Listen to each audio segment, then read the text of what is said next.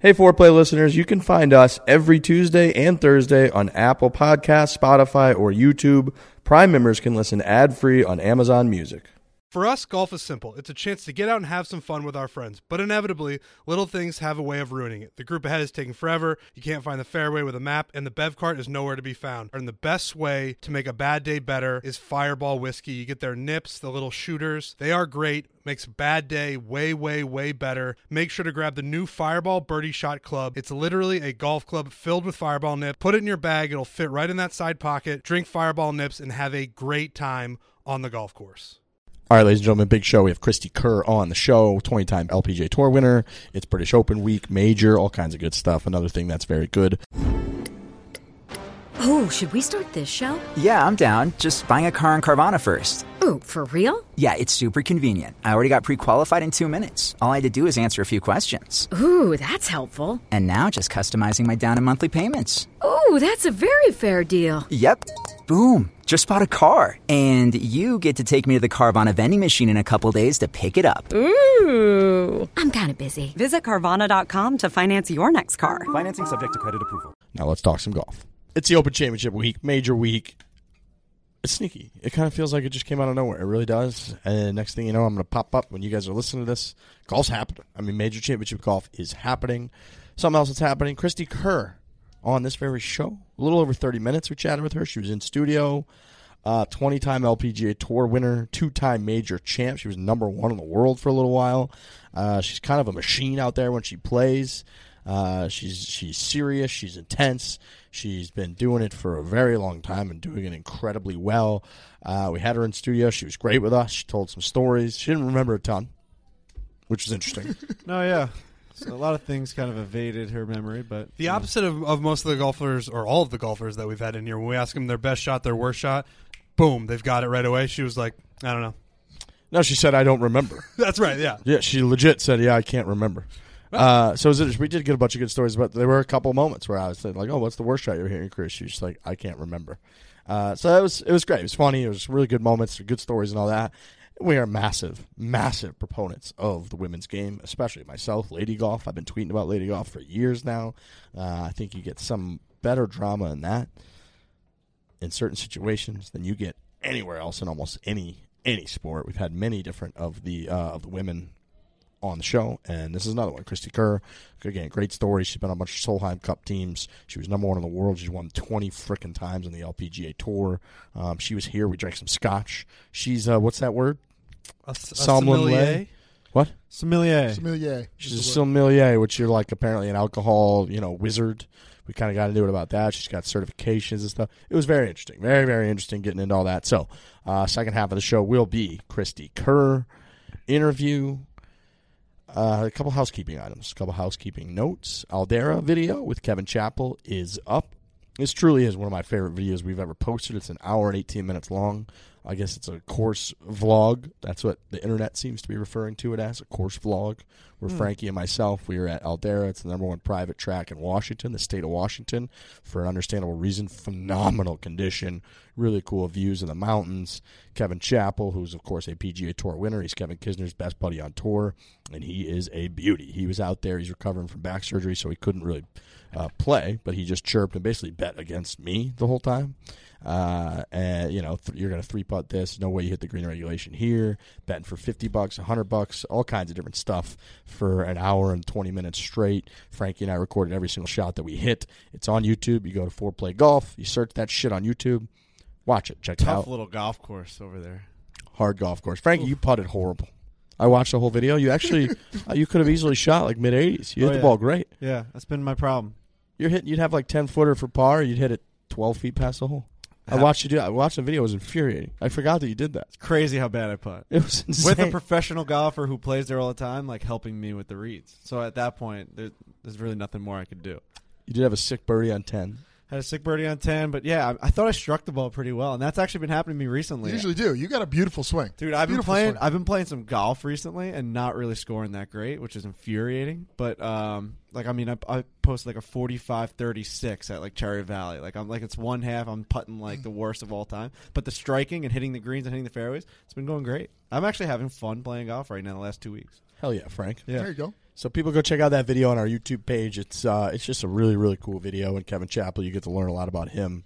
Uh, you know, you get to showcase their personality. These PGA Tour guys. If you don't know a ton about Chappie, go watch that video because he's in every shot. He's hanging. He's chirping. He gives us lessons. He gives me a bunker lesson in the middle of it. He gives Frankie some swing tips. He's got like clubs on Frankie's hips, telling him not, it's like, That was great. It's a scene. Yeah, It's an absolute he seems scene. like a real beauty though. He's awesome. Uh, and then also go rate, review, and subscribe to our podcast. If you haven't already on iTunes, it helps us, right? When you leave a review, a five star review, and you write something nice about us, it helps us. It sends us up in the rankings. I did notice that we have like thousands of five star reviews and then a couple hundred one star. I think the haters, because we have many haters. We got a couple of haters. The haters went in. gonna happen. So now we're at 4.5 star rating instead of five. So we need to uh, reverse and fuck the haters. So go on there, write something nice about us, and rate us five stars on iTunes because we go up in the rankings, and it's better for us. It's better for you. We do cooler shit. So go help us out, please. Thank you very much. Um, and Frankie, I want to hear about this New Jersey course that you played on. Oh yeah. So uh, last week I played. Um, you know, actually I played with a couple lady golfers. wow, Yeah, so my buddy. what a uh, theme we've got this week. Yeah, so my my buddy, uh, his his friend from work belongs to this this club, Morris County Golf Club. Um, it's in New Jersey. It's a Seth Rayner golf course. Uh, you know, square greens, very tight. Everything's real tight. You got to hit the ball great, but the greens are outrageous. Tiny, cour short course too. I think we played at sixty four hundred. Okay. and that's from the Blues, so it was it was short. Um, and uh, yeah, so this club has like that vibe that we always talk about, where things are a little more laid back, and you know the golf is very serious. But like you could tell that like there's these group of guys that um, like they sit, they all sit after their round, and some of the guys don't even play, but they all get on this unbelievable patio. This golf course is sick. Like it's pristine, and and the and the uh, clubhouse is unbelievably nice, and like this huge lounge like piles out into around the putting green, and then also the tips tee box like just happens to be right next to where the patio is. So like all these guys, I guess late at night, this was like a Sunday, and they're they're they're all just sitting out there, you know, two tables worth of buddies. It's like four o'clock. It was four o'clock in the afternoon. They're all just like way like way too drunk for like you know their age at that point. Like they're just drinking all day long. yeah. It's a dangerous. You, you know, you get too drunk when you're that old, you just die. Yeah, exactly. But Little- there, there was a couple characters. Everybody knows There's a couple that. characters in the group you could tell. Like they're- every time, like someone would like walk by. No one had teed off for a while when we got there, so like we were waiting for like we knew that something was going to happen, and because every time someone would walk up 18, you'd see like the one guy stand up, and he did this unbelievable noise, like he was a a pilot on a plane. He'd go like. And then he'd like just roast the person from like 180 yards out. And we're like, like, is this guy serious? So this group of guys come up, they- they- these kids come up to the first tee, and my goodness, did they get like they got thrown into the lions den? They these kids just tried to tee off on one, and you have like twelve dudes just absolutely shitting on their lives. I'm talking from the time they put the ball on the tee to the time they made contact, they were roasting them. Like this one kid, like all you hear, this one kid gets up and they're like, "Oh, I won the club championship because my daddy bought me golf clubs when I was three years old." And then like the kid hits one to their right and they're like, "You suck!" like running up the kid. The kid like puts his head down, like "Fuck." And it was just such a. They, they did that for two or three groups that come in, and it was one of the best environments to ever be around. I started like screaming at kids. I'm like, "You're gonna fucking shank it!" and then they like shank it. I'm like, "Yeah!" Like going crazy. Uh, the the the ultimate moment was this chubby kid gets up in the heat of the moment. And I mean, this guy was big. He was a big boy. Like I'd say he was like pushing like three bills. And he gets Oh, Man, up. you better there. hope he's actually pushing He's not through pushing. those. three You don't bills. have great judgment. He's not No. pushing three bills because you can watch the video. He's not even close to. no, he doesn't look. All right, good. well, because he's going to be looks lighter offended than that I you do, said- so I was waiting for Right. that number. That's Frankie Fibs Yeah. again. Yeah. he was he was he was big. He was hefty. I mean, s- people were Not DMing me everybody's just saying- skin, skin and They, bones. they were they were message. I had Yeah. people messaging me call telling me they call him the thumb. So I mean, like that just goes to show you that he, The thumb? They call him the thumb. He's just what he This kid- just got a just head and then thumb. he's, flat just from like- his shoulders everything's down. just straight, like just Okay. everything's round. Little and- Rahm-esque. yeah, yes. And he he steps up to his ball after he's watched what happened to his buddies, and all three guys like shanked it. On his backswing, he stared at the man who was leading the charge and chirping, and then like continues to to attack the ball while looking back and absolutely missiles one right down the middle. I've never seen a cocky move like this in my entire life. I mean, this kid hit the ball without looking at it and staring at the guys at the, in the guy's eyes. Come on. It was an unbelievable hero move. Um, but yeah, Morris County. Um, it was actually fun to play with some lady golfers because they, they, I mean, these girls could hit the ball. I mean, yeah, they were playing from a, a tee ahead of us, but once, almost like we talk about with Kerr, like once you get onto the fairway, it's golf. Like they're hitting greens, hitting putts. I mean, they're unreal. They're sick. Some of Yeah. them are unbelievable. Yeah, really good. That's great, Frankie. No, it was I a gotta- very uh, the fun place looked experience. cool. It looked like a cool scene. Looked like uh, that patio. You know, it got us into a conversation about the best first tees we've ever seen. I think the best one I've ever played is Marion, uh, which is the same kind of deal. Like the forks, you can legit like hear people's forks right next to your face when you're teeing. Yeah, up. this was real tight. I when I got up there, those guys weren't there. I guess they had been on the course, but I had a bunch of stoolies on the putting green. I had like four or five guys watching me, and I heard them make a comment like, "Here goes Frankie." And as I stepped up to the ball, and I was like, f- "Man, my heart started fucking Yeah, bumping." it Yeah, sucks. it It's always does. Because like at that point, we didn't know what the vibe of the club was like, at all yet. Like, Who'd you we get thought- out there with? What? Who'd you get out there with? Did you know them prior to? No, Teeing I, it up? no, I knew no, I didn't know those guys that were on the putting green. Okay. I, I only knew my buddy who whose friend belonged there, so like Okay. I didn't really know that many people there. Gotcha. Um, but fuck, my heart was bumping, and I hit. I, I'm I, oh, I'm exclusively hitting three woods right now. I can control the ball. I have such a more fluid swing off the tee with a three wood, and I'm hitting it really far. Perfect draw right down the middle. I missed one fairway all day. It was I was nonstop hitting fairways. It was crazy. So I had a three wood in my hand, nice 380 yard first hole, or whatever it was it was playing, and I drilled one right down the middle and drew. And you just heard the guys behind me go, "Nice shot, Frankie." That was big. But I knew that the reaction was going to be like, "This kid fucking sucks," and they were going to roast me had I not hit a perfect shot. So I mean, my the way it usually felt goes. Good. What but a these moment. guys were ready to pounce. I could feel it because they didn't say anything to me. I heard them in the background, like, "There goes Frankie. Let's see what this happens." Now, was that your first kind of public tee shot after Bethpage? Uh, no, Have you I- had another big ones with It a couple seems like people on? everywhere we yeah, yeah. freaking It go. really I was is. gonna I, say. I agree with that. Dude, it's like Every I played single one. six rounds. I think every single first tee has There's had been a some, few has, people. has had- has had a set of eyes on me, and not because of like whatever. Like that's just because this podcast. I feel like anyone that works at a golf course, you're Yep. gonna get a couple Yes, people that agree. It's usually the workers. Always. Yeah, no, I- it's I haven't hit like a non-public first tee shot in uh, a year, and I hit a No whole better lot of first feeling tee than, shots all than the time. drilling it. when you just Nothing rip one. better. You do a twirl. It's the best. I did a twirl. I turned back. I gave him a nice little head nod. They're like, "We see you, Frankie." I'm like, "That's right. That's right. That's right." Yeah, you better see me. yeah, yeah, that's right. That's That's right. right.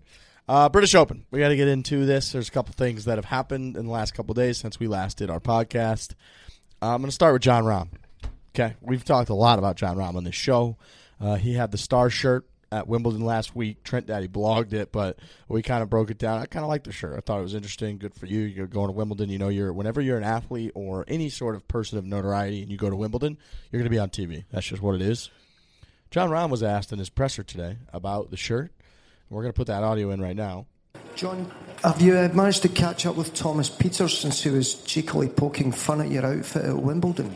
No, I, I, I haven't seen him this week. Have you not seen it? No. He had some fun on Twitter about Well, it. I, I saw the tweet. I haven't seen him. No, and I'm not necessarily go look for him after something like that. Uh, It's quite a, a unique ensemble. You, you usually quite a lively dresser in that respect. I mean, I like to stay up with uh, with modern fashions. Uh, I can always say that wasn't my first choice of shirt to wear. The tie was. The shirt wasn't. Uh, I still you just got to wear it with confidence. Uh, that's all I can say. But was it kind of the only one that was that was there? The only one that was ironed and ready? to Yeah, go? for for reasons I'm gonna. Uh, for you know, it just didn't come. The, the shirts I wanted to wear didn't come from the dry cleaners on time. But still, I mean, it's one of the shirts that I have that I've worn before. It's not meant to be worn with a suit. Uh, I'd rather not go to a royal box with a starred shirt. But uh, it's what I had. Uh, I got compliments in the royal box, so as far as I'm concerned, it was a good day. Royal seal of approval. Yeah. John Rahm's answer to about this shirt is one of the more surprising things I think I've ever seen. I He mean, didn't own up to it at all. he like he was pissed. He was pissed and he was like, "Oh yeah, the the dry cleaner. I, I didn't. My shirts didn't get shipped to the right place." And like, dude, just own it. Yes. Like you lit the internet on fire. Just be like, "That's the shirt I wanted to wear. That's the tie I wanted to wear. I thought it looked great. I wanted to own Wimbledon, and I did." Everybody was talking about me and nobody else. But instead, he was like, "Oh yeah, I- I didn't. I didn't mean to wear that shirt." Oh, I mean, that stays consistent. He has like the worst poker face of all time. For questions coming in, he instantly rela reacts. You can see it on his face, and then he just gives a spastic answer, which was the one he gave about his shirt and like. That's Yeah, it was like he the was dry a liar, cleaners. It wasn't too. ready in Yeah. time, so I had to go with that one. That wasn't my number one choice. Uh, and then, but then he had a couple good comments in there where he was like, "You just got to wear it with confidence." Spot on. Yep. But like that should have been the main theme of his whole response. Should have been talking about that kind of stuff. He said, "I did get a couple compliments from like the royal box that we were sitting in, so uh, so it was a win-win or something." That should have been his main theme. But then he kept going back to this whole like, "That wasn't my number one choice." Obviously, I didn't want to wear a star shirt, getting super defensive. It's like you're just wearing a ridiculous shirt. Who cares? It's fine. What- yeah, it's what you Wimbledon. do with fashion when you wear something outlandish is you make the people who uh, criticize you make them feel stupid. So you say, if you don't get it, then you don't know fashion, and that's what John Rahm should have done. Instead, he did the dry cleaning thing. But if he just says. That's the shirt I wanted to wear. I knew it looked good. You, I knew it would draw eyeballs. Everyone was talking about it. I win. You make the other people feel stupid, but instead, he didn't do it that way. And then he also on the Thomas Peters stuff, who uh, he he was asked directly about, yeah, guys like uh, Thomas Peters were kind of giving you a little bit of a hard time about it on Twitter, and instead of kind of laughing all that, he legit was pissed at Peters and gave uh, like, no, I haven't seen him yet, and I'm not really looking to see him. Yes. he was like legit rattled. So I went back and looked. I mean, the tweet is the most harmless tweet I've ever seen, unless there's one I couldn't find. I was looking all over Thomas Peters' account. All he did was he said at Eddie Pepperell, take it from here, boss. I'm on the floor. And then he tagged like Chanel, Hugo Boss, Gucci, and said, please help with the picture of Rom in his star shirt attached. That is the most harmless tweet of all time. I didn't even really get it. I get it now that you just spelled it out like that. So he's saying like, get this guy some help because his outfit's outrageous. That's a pretty benign tweet. He didn't even like roast Yes. him. He just said, No. please help this guy. Like, okay. You're wearing a star shirt, just man. poking at him. No big deal. Also, it's Wimbledon, so people wear crazy outfits. It's not All like the you go time. there in like a white shirt and like a basic tie. No, it's like a crazy hat.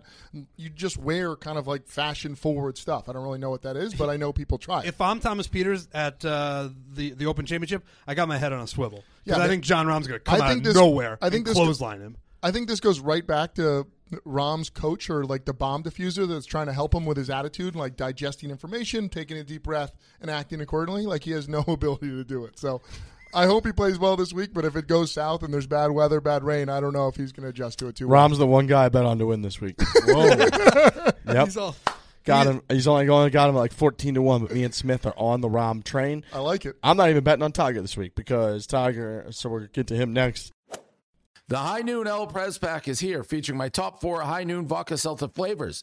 These flavors include passion fruit, pineapple, pear, and all new flavor, tangerine, all made with real vodka, real juice. This 12 pack is only here for a limited time, so get it while you can. Just look for the pack with my face on it. You can even scan the QR code in the pack and have me virtually join your party. Visit highnoonspirits.com to find the El Pres Pack nearest you. I mean, his presser. He basically was like, "Yeah, my game's not sharp." That's like what he said. Like, It's how's just not your what you want to hear from him. No. how's your game feeling? He goes, "It's not as sharp as I'd like it But to I'm be." al- I always I'm always trying to think one step ahead, just like Tiger does. And I mean, that just may be like, yeah, sleep on me. You know, my name's not that sharp. You know, don't think about me. Think about these other guys. You know, you know, Rory's back home. Let let let him get the shine. Don't think about me. I'm not sharp this week. And then he's just gonna roast everyone. and you're probably right, you know. And it, it made me think, kind of like whenever Jack Nicholas says something, I always have to take it with a grain of salt and always think like, "What's your angle, Jack? What's your 100%. fucking angle, man?" And so you always got to take that with Tiger too, right? Like, of course, I'm sure his game's fucking fine. He did say his touch around the greens is phenomenal. He's like, "My short game and my touch on the greens is perfect. Uh, I just have to work on shaping the ball a little bit because we're gonna get some different wins and stuff." So the more he kind of elaborated on it, the more uh, the better I felt. And he's Tiger Woods, so um, in my opinion, he should be the betting favorite at every tournament he ever plays in, but. I won a good amount of money on him when he won the Masters, and I'm a little bit hesitant because his odds are horrible, and it's going to be cold. I don't like that with the boss man. It's going to be like 60 degrees and raining, and the boss man's, uh, you know, surgically fused back that makes him basically the Terminator. Doesn't do great in cold weather. Did we talk about all the Brooks Kepka stuff on the last show? I can't remember. Where with the Brooks Kepka press conference and Tiger saying that Brooks ghosted him on on playing a, a practice round at Royal Port Rush. Uh, no, I don't think we did. That was what did you guys think of that? I thought that was that, all that stuff was pretty interesting. Well, I think it came out that he just he has a different number. Oh, did it really? I see, thought I didn't that's see what- that part. I thought like Golf Digest. Uh, I thought I'm pretty sure I saw somebody research it and was like, did uh, Brooks goes Tiger or does he just have a different number now? Oh, if that's the case, then there's no nothing to read into. Which is kind of weird because I think like I think some I think people here at Barstool have Brooks Koepka's number. So like if Tiger like Yeah, but he's Tiger. You think Tiger's out there being like, hey, I want to make sure I have your most updated number, man? No, probably texted him for the first time in a year. the fact that he Yeah, but see, like I don't. That doesn't make sense because the fact that Tiger texted Brooks Koepka's like wrong number, like makes like you would think that they have somewhat of a you know connection, like to to say you want to go play. Yeah, but even the way Kiz talks about like whenever he texts Tiger and stuff, he says he Tiger texts him like militaristically. True. He always just says like Roger that 10-4. I just think Tiger always- Boy, don't I know that life? don't I know all about Tiger doing that? He'll, conf- Yeah. Oh, he'll confuse the shit out of you. You with sure that do, stuff. Trent Daddy. He'll he'll, he'll Maybe say Brooks just something- had enough of that and like blocked his number. He's like, I don't get any of this. I don't understand it. I so just got to get away from it. And then Brooks said interesting things during his press conference, essentially things that he said on this podcast, but he's gotten more bold about it, being like, he doesn't care about lesser tournaments and only cares about majors. That's like the number one question he gets at press conferences, it seems like now. And now he's just flat out saying, I don't practice for non majors. When you see me on TV, that's when I'm golfing. And Here's that's my it. question: You think he's like doubling down on that just because he's sucked in non-majors? No, I think he genuinely doesn't care, and the reason I, s- uh, or at least not even close to the same degree, and the reason I believe that is because of the travelers. When there were a couple stewies that I saw who were like, "Yeah, we got here an hour before Brooks' tea time to watch him on the range. We were all jacked up." And he came out, he stumbled onto the tee five minutes before his tea time, hit like five balls, and then walked to the first tee. Clearly, he's Amazing. doing. Clearly, Just what he's amazing. doing is working. But think about how much money he could make if, because he's playing in these tournaments. Could Not have like played he's in the not John playing. Deere. Bet you would have won that. definitely would have won that. Yeah, that If he- tournament but if he's, stinks. if you one thing, if he's like, I'm an not playing these embarrassment. tournaments because they're lesser, but if he's playing in Oh them, yeah, you weren't here, Frankie. my for the J- experience on the JDC fir- roasting. My No. experience on the first tee at Morris County Golf Club was a thousand times more exciting than anything that happened at the John Deere. That's a fact. I was like, Trent was hoping we just covered this on the first I, podcast. smi- Luis, and I it's smiled under a the couple rug. times at Morris County. I mean, who smiled at John Deere? Did anyone smile at the John Deere Classic? Brooks Kepka is playing in these lesser tournaments. It'd be one thing Not if he one. wasn't Going to the playing, next topic. But if Not he's one playing, person in them, Who won that if thing? he, uh, Dylan Fratelli's restaurant in, in uh, St. Charles, Missouri. Fratelli's, do they get free breadsticks? you idiot. if he just played just as Uh, tough hard as he break. played in the majors, he could win these tournaments, and you're getting a million bucks. Like it- it's not nothing. Here's my question. Do you think like it, it's not a question? Why'd Here's you my raise statement. your hand? Here's Yeah, my the statement podcast. though. We've now given Brooks Kepka like an out. Like he'll never have to perform for eighty percent of his season. He's just gonna have to perform for four tournaments. And like, why are we allowing this to happen? Let's call him out on his bullshit and be like, you have to start winning other tournaments, dude. Like Why? What do you mean why? Because he's Don't he's you think play- it's cool that he he's only playing in wins- them though? He's playing in them. he the has to difference. to keep his card. well, then dr- go win it. You have to play in like 15 Don't like events. or suck. Like I don't think it's cool Or to 25 suck. or Like, whatever the fuck I don't it think is. it's cool to miss a cut. Like I don't think that's cool. Like, I actually agree with that. Like, agree I- with I that. think it's fucking stupid. Since he's playing in the tournaments like he has to to keep his card, you But then you have to You put can forward win that. more You can- effort. Like you you, can would have just- to be at the range probably for like an hour, get a roll of I the greens. think that if if, and if he doesn't want to do if- that, and that keeps his like it- energy up. he can for do whatever he majors. wants. He's Brooks Koepka. He's won four majors. It's clearly working.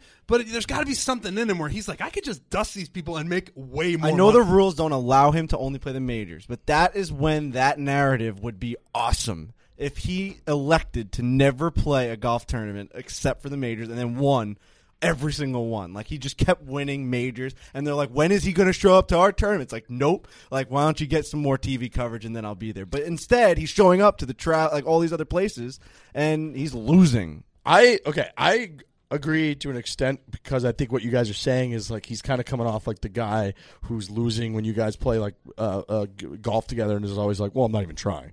It's so infuriating. Right, and that's like, or in a video game, somebody's like getting killed playing video games, and you're chirping them, and they're like, "Well, I'm not even trying, dude. If I try, I'll Well, win." You'd be why like, are you here then? Why are you trying? So I get that to an extent, but I also think Brooks Koepka is very upfront about it, which I like. Like he said on our show, and he's now saying out there, like, unless uh, you see me on TV playing golf, I'm not playing golf.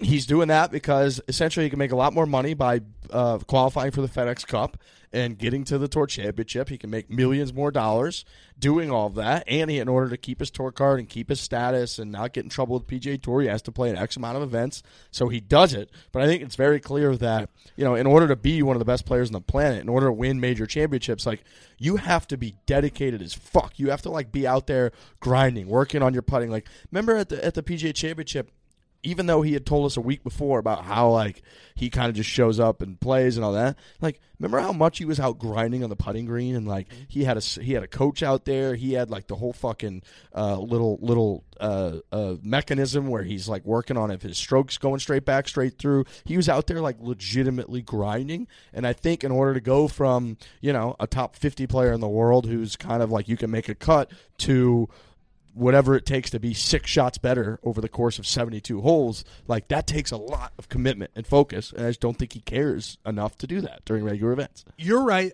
but I want him at one point to be like, for the next three months, I'm gonna prove it to you guys that I could win these tournaments if I if I really put my mind to it. If I wanted to grind it out, if I wanted he doesn't to have to prove to us that he no, can win I know, tournaments. but it would be. s- I want to see the greatness of that if he's willing to do it, because that would be awesome. Because I think he could really make a showing and really. His legacy is going to be fine. We're it's, we're it's way too soon to be talking about that, but it would be fun for him to do it for a stretch just to see it. I, I agree with all that, but I think the thing that you're not understanding maybe is like his are you internal. mansplaining to Trent? What was Yes. that? I felt like I'm getting man. Yes, I'm mansplaining. I almo- I almost left the room. Golf splaining to Trent. well, I just yeah, I don't think that he like. I think you're not understanding his drive. Like maybe he just gets burnt out from golf if he does do that grind, and he's done that over the years. So now he just focuses on what's important to him. Um, So if you know, he Bryson did that once, three month. Then he Bryson would kill tried himself. to once golf explain to us. Remember that? Yeah, he did. He We golf called explained him to that. you. Well, I'm just you know I'm throwing out the the other side that I don't think Trent's seen right I now. think Brooks Koepka can, can do it every once, and what he's doing now, like I said, it works. But I like Brooks Kepka. I Yeah. just think that we're giving him an out that I don't think he deserves. Like I think like it's bullshit that he gets this like out that every time he doesn't pl- he doesn't perform well in a tournament. We're just like, well, that's just Brooks being Brooks. He'll be fine. And then like, what what happens if he starts like losing in major championships? What if he starts like missing cuts at majors? What are we gonna do now? Oh, now he's just gonna try at the PGA Tour. In regular tour events, he's going to start trying now. Like Brooks is trying now, and then I- what if he doesn't win there? I think he's setting No. himself up for failure with that stuff.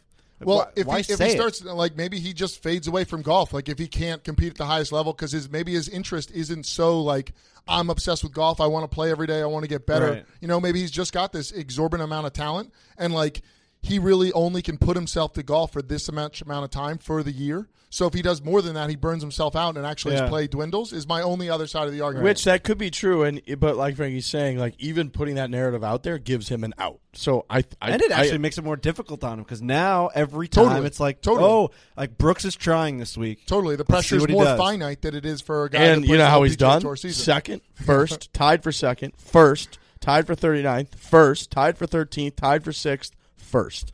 fucking great. Those Yeah. are his last nine major championships. Brandel- The Brandel narrative was- has has revved up a thousand times more this year, though. Brandel was Big trying time. to say that Like, this, this is, when is- it came out. Actually, This is almost better than Tiger's run of when he won three out of four because he went first, first. He won fifth. four in a row. Tiger won four in a row. Sorry, but in one year he went first, first, fifth, which is a total of like eight, I guess, on the you know one, one, five, um, with another one in there.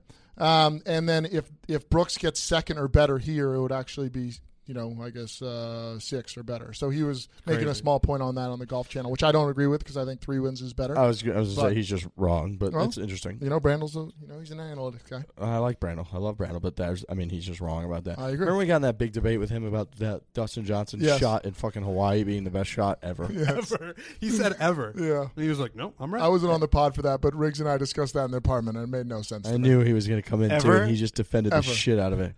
ever. He's like his Long whole and thing was straight. like so it was when DJ hit it to like an inch on a par four, like 440 yard par four. Yeah. DJ had like a six shot lead at the time. It's like the 14th or 12th hole or whatever on the back nine at Kapalua. This was last year. This was like a year and a half ago. And DJ pulls out driver, rips one down there, like bounces in the perfect spot, rolls up to the green, is right on line, and stops like an inch short of the hole. He taps in for eagle. And Brandel is like, I believe you can make a very legitimate argument that is the single greatest golf shot of all time. of all time. And I was like, in fucking Hawaii in January? What are you talking about? He had a six shot lead. And he's like, well, if he missed and hit that one out of play, then all of a sudden the tournament is on. And I'm like, no, it's not. He has a six shot lead. So if he hits that out of bounds, he has a four shot lead. And he's Dustin Johnson. And is he it's, trying to say physical golf he, shot? he was Yes. like, he was like, hitting it long and straight is the hardest thing to do in golf. Do you And agree that so it's the he- best physical golf shot with without any? Had he done it just at a country club with no tournament aspect? If you're just in like if if tournament golf didn't exist and we're just ranking golf shots that have happened in the world, do you think that's the best one of all time? No, because I think there's a certain element, such an element of luck to it that like many guys have stepped up and hit a drive exactly where they were trying to hit it really far. Like that's happened millions of times. Yeah. That one just happened to be like, okay, if you hit it in this perfect spot, it'll route. But like DJ wasn't like, okay, if I hit this exactly where I want to, it will come within an inch of the hole. He didn't say that. Right. He's just like, I'll hit it on this line. If it he should- drained it, would you have said something? Would you have said differently? No. Really? Would it be the greatest shot of all time? How far was it? like an inch. No, how far was the tee? Four thirty-six. It So honestly- he made a if you one want- from yeah. 436. That's pretty good. You're Yeah, it's saying it's, not the insane. best golf It's shot also of all time? insane No, because the it's greatest rolling is at the conversation. It's rolling at the hole and looks like there's no way it's going to stop. No way. I remember. The wind's like pushing it behind, and then all of a sudden it just stops, and you're like, no way. Yep. No, that's true. I, I yeah, just don't I know just- how you get much like better than a hole in one from 436. totally. That's. Uh, you know how physically you do that? You impressive. hole out on 16 of the Masters Yeah, uh, but- yeah. from the fucking collar when everybody said you can't get it inside the Marcos ball. guess and that's- the ball hangs on the edge with the Nike sign chirping and then I guess falls that's in. greatest. There's a difference, right? Like a Yes. moment, Yes. greatest golf moment For sure. and shot and like gravity to like you know everything. It's the way you 430 define the yards. term. I'm watching it right now. 430. He did have a big swing at it too. 430 yards. Look, it Outrageous. bounces barely into the rough. That puppy's rolling. Oh my god. trundles down onto the green. This thing at this flying point, this right thing now. is cruising. How is that not going to go in? And just stops. Look at that. It's maybe four inches away. I love they they pan right back to DJ. He's obviously Mm-hmm. got no idea, and he's just kind of stumbling down the He, hill like, after. cleaned off the driver head. Was like, "That- That that should was be up okay." there somewhere near the green. No, it almost went in the hole. Uh, but anyways, I've disagreed with Brandon before. That was it. But he, he always comes in with all these facts and he does this whole thing. Whether you're at the range playing around with the guys or on the PGA Tour, don't be unprepared for messy situations on the course. Pack some dude wipes and dude shower wipes. They got so many different products I didn't even know they had. The face wipe, I'm a huge fan of. I use that after every single round. Uh, the dude wipes, which are basically a million times better version of toilet paper. We actually Yep. use them literally in our bathroom in our apartment. Yeah, There's no more toilet paper. You just have dude wipes right on top. It's we perfect. just dude wipe our asses up, and it's just the best. It's how you clean yourself right out, fresh. Uh, Clean yourself right out. clean yourself right out. Yeah, you go from a mess to just clean. Thanks to dude wipes. Yep. Uh, we also rock their powder when you're walking, especially when Crush you're the walking powder. 36 holes, going on a golf trip. You powder your grundle up, man. You're not going to feel a thing. Ooh. Ooh, ooh. powder, powder, powder. your what? Your what? Powder your grundle up, man. Powder Powder your your, gravel Hey, up. is that in the copy? whole uh, love situation. You that. out. get a nice little handful and you just lob it up there. Lob it in there, man. Woo! You're gonna Like be- LeBron James before a game. Yep. Correct. Exactly, Trent Daddy. You nailed You know what it. I like to do? I like to lay on my bed Full of powder. naked, and you and you put the you put your your legs up by your your you put your legs up by your ears. You got some real And then, flexibility. And, and then you just smack it. You just you just smack it on the grundle like your legs are by your ears. you know if someone happened. I to, know- I if know all someone- about If it. someone happened to No walk in on you, it'd be a way. problem. You'd be like, man, I'm just dude wiping over here. I'm just I'm just getting comfy. I'm just getting comfy. We had a guy. you We had a can guy. put your That, fucking feet by your ears. No way, man. just a wild visual. you know, my roommates have come to you know they, they think it's normal now, right? Because I'll just I'm like I go. Powder. When they, You know, when they, if when it's they time start to hearing- powder up, dude powder. Yeah, they just hear smacking. Frankie's lathering up, getting I ready walk for his out of round. the room and there's just dust behind me. What the hell happened in there? Frankie's grundle's feeling great. Uh, Go get me an ice cold soda. No, All right. no joke. We were playing. Um, we were at a bachelor party, and there was like we were playing just a little nine hole, a really fun time. And anyways, on the second nine, we all looped up on like the sixteenth hole, seventeenth hole. We're playing it, and uh, the ranger comes over. My buddy greets him, and he goes, "What the hell's going on over here, sir?" And my buddy goes to him. He's like, "Oh, sorry. We just thought we'd just group up, you know, and we'd ha- play the last couple holes together since there's really nobody out here." I was, he was like, "I'm not talking about that. I'm talking about the guy over there by the trees with his shorts and his ankles lobbing powder all over his balls." and sure enough, I'm just by the tree line, just lobbing powder on my nuts. That is dude wipes Yup, for you, comfy dude stuff. powder, the shower wipes. They both come in on the go individual packs to store right in your golf bag. Stay fresh on the course. Visit dudeproducts.com today. You're going to get 20% off with promo code RIGS20. Okay? You go to dudeproducts.com, 20% off RIGS20. That's the code RIGS20. Dudeproducts.com, 20% off RIGS20. By the way, I finally got to sit down. We talked about it two days ago and just watch live from coverage. Oh man, it's so good, so good. Just them talking about the course and how they took two holes out and added. Uh, they built, they just built from scratch two new holes that they put in there. They turned one par five into a par four, and they're saying it looks like it's been there forever. And all the players love the changes, which is really rare to go to a course that's like hundreds of years old and just put new two two new holes into it for a major championship and have people love it. Uh, it's just fucking the course looks so good. And watching them, uh, Nablo was running. I retweeted a couple of videos. Nablo, he is on man. He's, Mm-hmm. He's on. out there rolling balls. He had one on the on the first screen where he rolls it off the false front. It goes like 50 yards away. So if Nablo's on, they are bringing it to close out the year for major championships on the live from coverage. It's my favorite television of the year. Speaking of changing holes, uh, just a quick little story from when I played at Morris County Golf Club this weekend. I don't know what happened. I guess the way the scorecard was in the cart that we were in, I just was reading like the par and everything that was that was right underneath the boxes, and everything looked normal, like on a normal golf cart. Uh, c- uh, scorecard, and none of the um, when we were going to the back tees, like we didn't see any of the signs or anything, so we just trusted the scorecard. Par four, par four, whatever. I'm like, I, I was two over through eight holes, and I said to my buddy, I'm like, did you notice that this front is a par 38? I'm like, Seth Rayner, like who, who, like what is going on here? I'm gonna shoot a 40 on the front, two over. I'm playing lights out. Like I want to speak to someone. I started talking to someone. Dude, we got to Where's the your half- manager? We got to the halfway house, and I'm like, I want to speak to someone about like this scorecard. I'm, I'm, I just played The lights stupidest things out. rattle you. I love it. Dude, par 38. It was, it was So what? like insane. Turns out we were w- reading the women's par the whole time. Jesus Christ, Frank. insane. And it actually didn't. So it was it ended up being par 36 and and uh, par five ended up being a par. So two par fives ended up on the women's ended up being par fours. Turned out only it only affected my score by one stroke. Tough. So So you ended up. What'd you post? yeah, on what'd the you front? pose? Because I don't think you 39? parred nine. No. What'd you So shoot? yeah, what'd you shoot? Forty. yes, it was a 40. Oh, okay. After all that, it was a forty. It anyway. was a 40. Anyway. tough break, Frank. Yeah. really tough break. no, it was a tough I break. want to speak to your manager. Can you this number? Can you get the manager? Thirty-eight. What the hell is that shit? Just some gal making hot dogs. She's like, Dude, the- manager. the, the, women, the women, That's just how it's been It's since a- Seth Rayner did it hundred years dude, it's ago. a dude. 38 35. I just thought it was insane. I mean, these things happen. Yeah. also, you got to know that when it's a thirty-five, then in the back, like you have a chance if you shoot four over, you're Correct. still in this in the thirties. Yeah. I do a lot of that too in my head. I'm like, because my goal is always to try to break forty on each nine. Yeah. because then you're shooting something in the seventies, which is a great that's a great thing to do. Yeah. And uh, so I do that too. I'm like, what's the par here? It's always nice when you think it's thirty six and you're like you're like four over and you get up there and it's actually thirty five. You're like thirty nine for the kid. Let's go. Sick. Uh, all right, we got to go through a couple other people. Uh, Phil Mickelson, fireside chat with the needle. Yes, Zach Johnson. this had to be riveting for you, Trent. That's Denny. huge for me because great. uh, you know Phil Mickelson obviously wants eyeballs on these videos, and he's been doing them by himself for so long. And the first guest he picks, it's Zach Johnson, the needle. That's pretty. That's huge. The uh, the video itself, weird, strange, Strange. uh, a little long. Feels they probably bizarre. could have tightened it up a little bit. Zach was shirtless, which I love.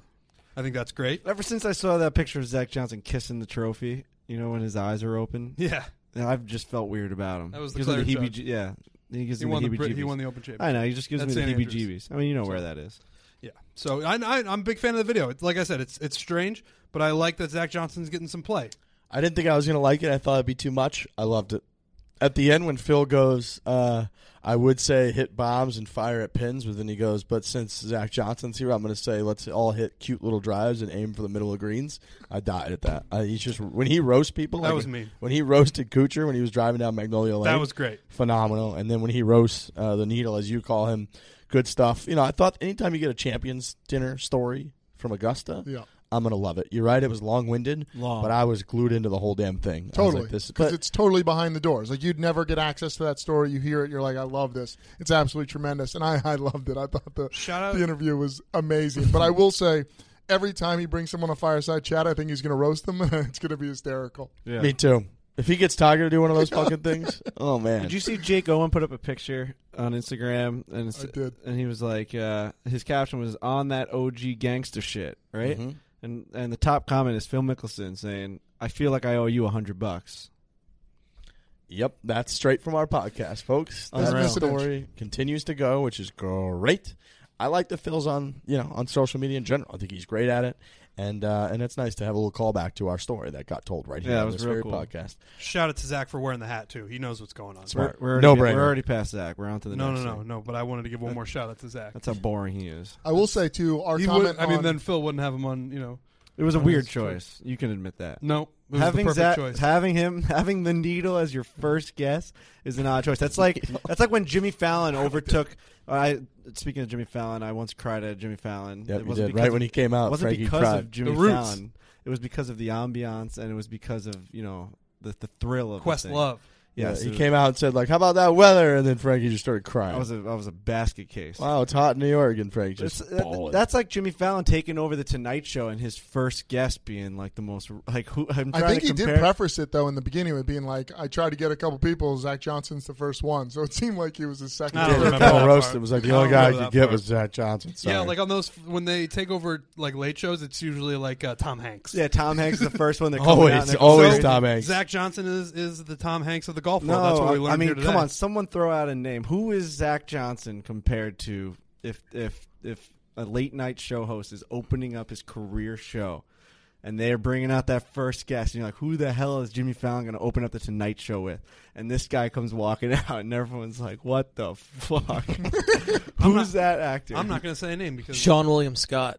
Sean William Scott is a good one. yeah, I mean, he's he's, just like- he's more interesting than Zach Johnson. Yeah, I'm thinking of like It was also weird that he brought him out to tell like a really positive Phil Mickelson story.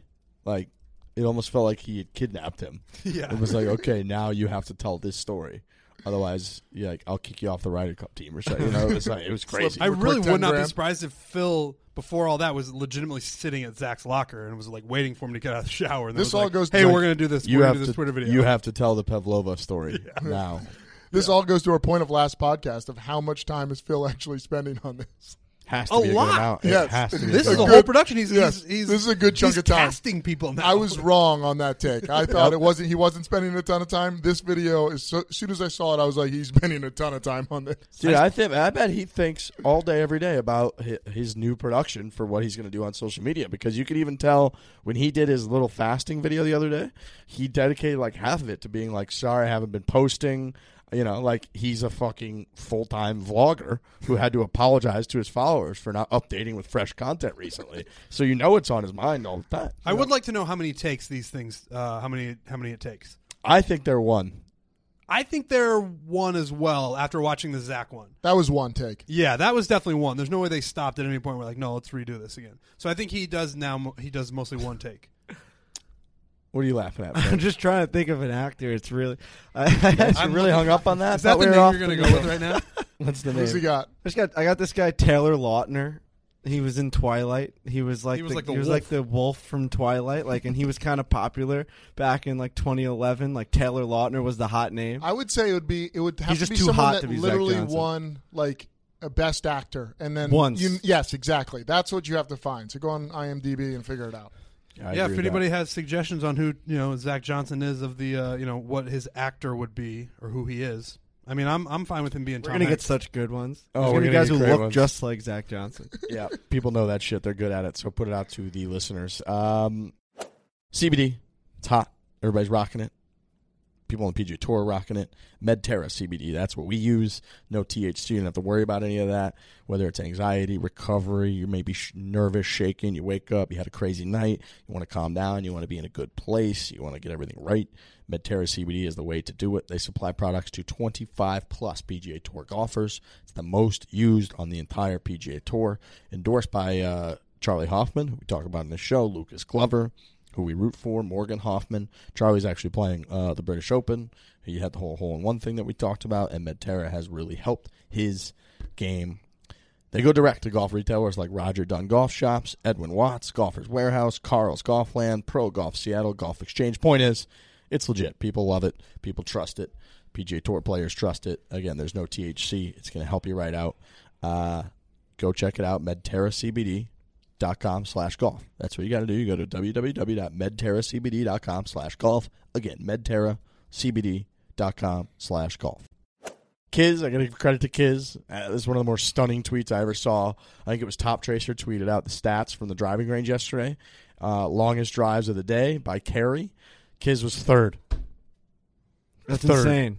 Remember we had the talk. If you said you asked me if I could outdrive Kiz. Yep. because like we we had this narrative in our head, and I started to believe it that like his the more you hear that he's just not a long ball hitter, you're like, well then like who, what does that mean? Like am I just So he like, hit a it better- 255. Right. Right. And then I was like, yeah, I can absolutely outdrive Kiz, and now he's just piping the ball how far? He carried one 314. That's insane. Right behind So TJ. yeah, I mean that's not, I'm not I don't even come close. he was 0.2 yards shorter than DJ Fluid. My first thought was like, was everybody else just using three woods?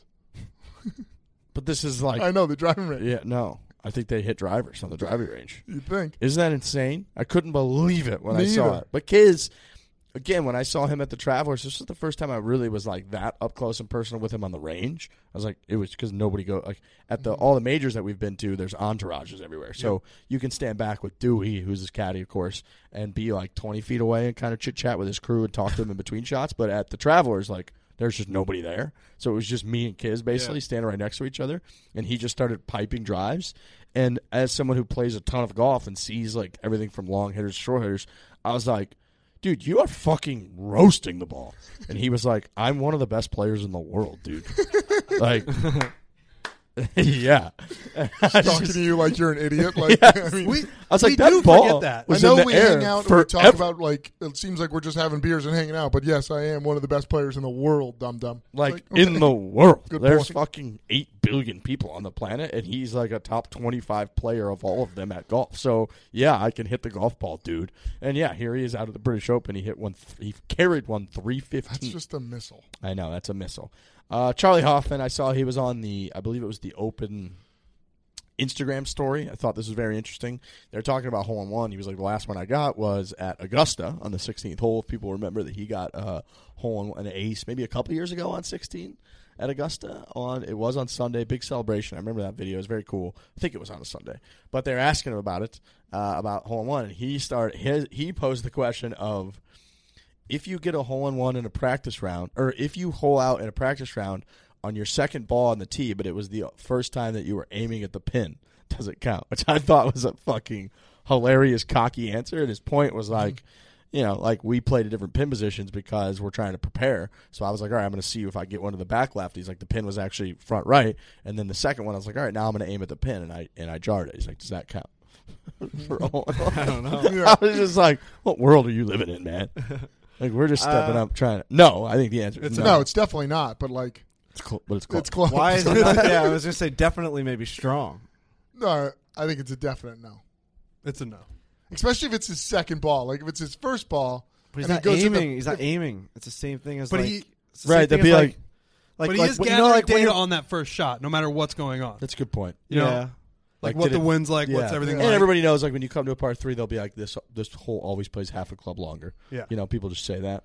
So he was So he he's was able to get gathering it. data whether he realizes it or not. I'm You're sure gathering he does, 'cause that's data why like it's if out you there. play a course back to back days. You know what I mean? It's like That's very different. It's very different. Yeah, wins different on different days, It's Frank. just a different day. It's not with it's different. 24 hours is different than I think that headband's a little tight. You're 24 not letting seconds. as much blood get to the brain. Frankie's a drummer. He is. We He's actually our talk- little drummer boy. We actually talked about like this new outfit that I'm wearing now. It's like uh, you know the skinny jeans, the long baggy shirts, and the and the headband with the spiky hair. It's a good look. Like I think if you're trying to be a cool dude, like a cool skinny dude, um, but it doesn't really like work with my like lifestyle at all. Like No, when am it I gonna doesn't. t- like start talking golf and like like it just doesn't it doesn't mesh well with golf. You know what it Imagine does me walking mesh around well? the golf course like this. you know, what it does mesh well with is uh, your tits. Okay, I didn't see that I'm comment serious. coming. I didn't see that coming. Damn. I'm serious. You really rolled up on him slow there and then just punched him in the face. because they at the baggy shirt, The pause was outrageous. there. you look much better. I gotta be honest. You you know that. I didn't know that was coming out. but I, I agree. I think the tit, the tits and the gut definitely definitely get hit uh, hidden by. You're doing the about baggy as well shirt. as Rom right now with that question. No, no. Uh, it- I, I, I wasn't. I, it's a compliment. It It's- looks. You look great. I think. I, I mean, I, I, are are they showing? No, not at all. So then that's a success. agreed. That was my point. Yeah. Headband Although Although is a you're- good look for you. Your legs were showing earlier. Today. Yeah, I don't want to talk about that. I saw a photo of your legs. I had to put the legs out. We were running in the Yikes. ocean. It was bad, man. Yikes. First time, like, there's parts of my leg. First time I saw the sun, probably over a year, full year. I would say multiple years. you No, wore some shorts one time last year, I think. Yeah, like I've worn swim shorts. Like this gotta year, I do haven't a- jumped in the pool yet. We Worn got we swim got to do a shorts. bet at one point where like I'll wear something outrageous, and then if I beat you, you have to wear shorts. I we'll just figure can't- that out. dude. I was golfing. Uh, no, where was I? Because it wasn't. Well, I guess it was at Morris County. I can't. Uh, everything felt like it happened at that at that one round, but it was a scorcher that day. And I remember saying to my buddy, "He's like, you really can't wear shorts." I'm like, dude. like I can't do it. And now the fact that I talk about it this much, I really can because I know I'll walk upon like a pack of wild stoolies that will be like Frankie, your legs, like you feel this, his his feet are out or whatever. And what do you know? The first tee, I had six guys staring at me. Imagine my legs were out. Yeah. so His feet are out. Look, there's his legs. Dude, my, at one point I was like, "This is fucking hot, man! Like, I gotta, I gotta figure something out. Maybe I'll get zippers, and then I'll, when I get out into the golf course, I can unzip." what color pants were you rocking? I, I had to go beige. I couldn't go black. It was Right, too 'cause hot. you usually go black. Yeah, I went beige. I went beige. I had Wow. a nice outfit on. I look great. Had a nice outfit on. Uh, a couple more things. One, uh, the weather. It's going to be rainy and cold, and uh, I do like Thursday. I'm seeing 15 mile an hour wind, and I like that. So I'm on the, uh, you know, I'm on pulled up a weather app, and it's got all the wind on the right, and I like that every day. It's a different direction because that just fucks with people. That means we're going to get more carnage. It's west southwest on Thursday, south southeast on Friday, northwest on Saturday, and then just out of the south on Sunday. So different wind fucks with these guys every day because the whole course plays differently.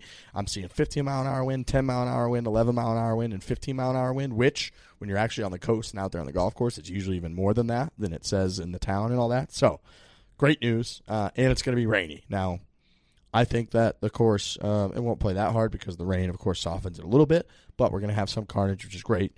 Uh, the course looks like it's really hard, which is great. Are you able to bet that- on an over under on what like the average score is going to be in a major? I think so. Yeah, I think Oh. on certain books you can. I like that. Bet. Probably just have to find that bet. right. That's a good bet like, on majors, especially when like the weather. like, If you think it's going to play hard or there's going to be I carnage. also just love Saturday because everything else is south at some point. It's you know south southwest or south southeast. Um, but Why then can't you can't say What'd south? you huh? just say? I What just was tried that? to do it quickly. No, you Well, said south southwest. southeast. Well, You said what were south, those? South Southeast. southwest. You said south, southeast.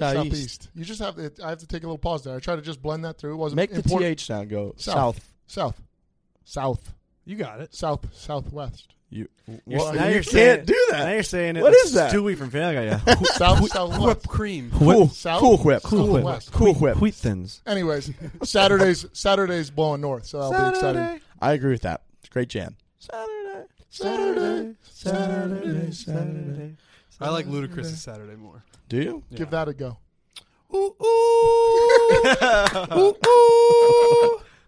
Nailed it. I got a big weed Yeah, that was stash. awesome. That's Yeah. really good stuff. That's I mean that was pretty fucking good. That was awesome. Boy, you hit that pitch like you wouldn't believe. That's how the song starts. It's a great You song. nailed it. Yeah. Do it again. Ooh, ooh. Incredible. you have good pitch. Yeah, I have a terrible pitch. You're tone deaf. Yep. Yep. yep. That's just way worse. See, in my ears, that sounds like I almost hit it on not the first ooh, but the second sounds like I crushed it. You're so many levels off. I mean, yeah, I've never been good with it. No. that's I've not got a what friend you're who's tone deaf. He won't admit that. Worse he is. than me, Yeah, he's never once hit a note in his life. dude. The instruments, Never once. It was so fitting. Like in the third grade, I think it was the third and fourth grade band. I played the trombone. supposed to- I had That's to such a lug that lurch thing around, it's fucking like- item.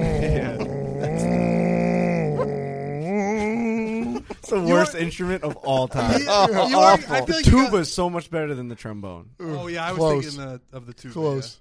yeah. Damn. Oh, Trombone I was stinks. horrible in all music classes. It's just So I not that prayed great of for a my noise. teachers. Like if you're gonna like, you'd rather play like the French horn if you're gonna do I- something with It's like. also just kind of an uncomfortable I think I instrument. told Yeah. this story, maybe not on this podcast, but there was a Thanksgiving dinner. Did I tell you guys this?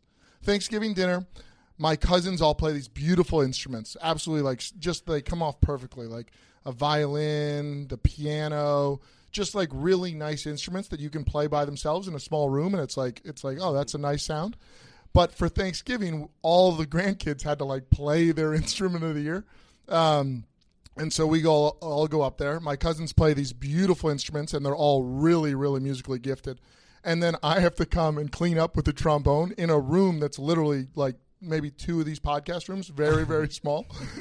My uncle Bags was literally pissing his pants laughing as I just cleared out the room with the most awful noise of all time, right before everybody ate their Thanksgiving dinner. it was the stupidest thing of all it's a time. very tough instrument. to Yeah, play. Yeah, instrument really hard. stinks. It's There's- also it's impossible to make that sound good by itself. yeah, ev- yeah, it's impossible. yeah, but it's just not just ever meant to be. you got to hit like one good Ooh, slide. ooh.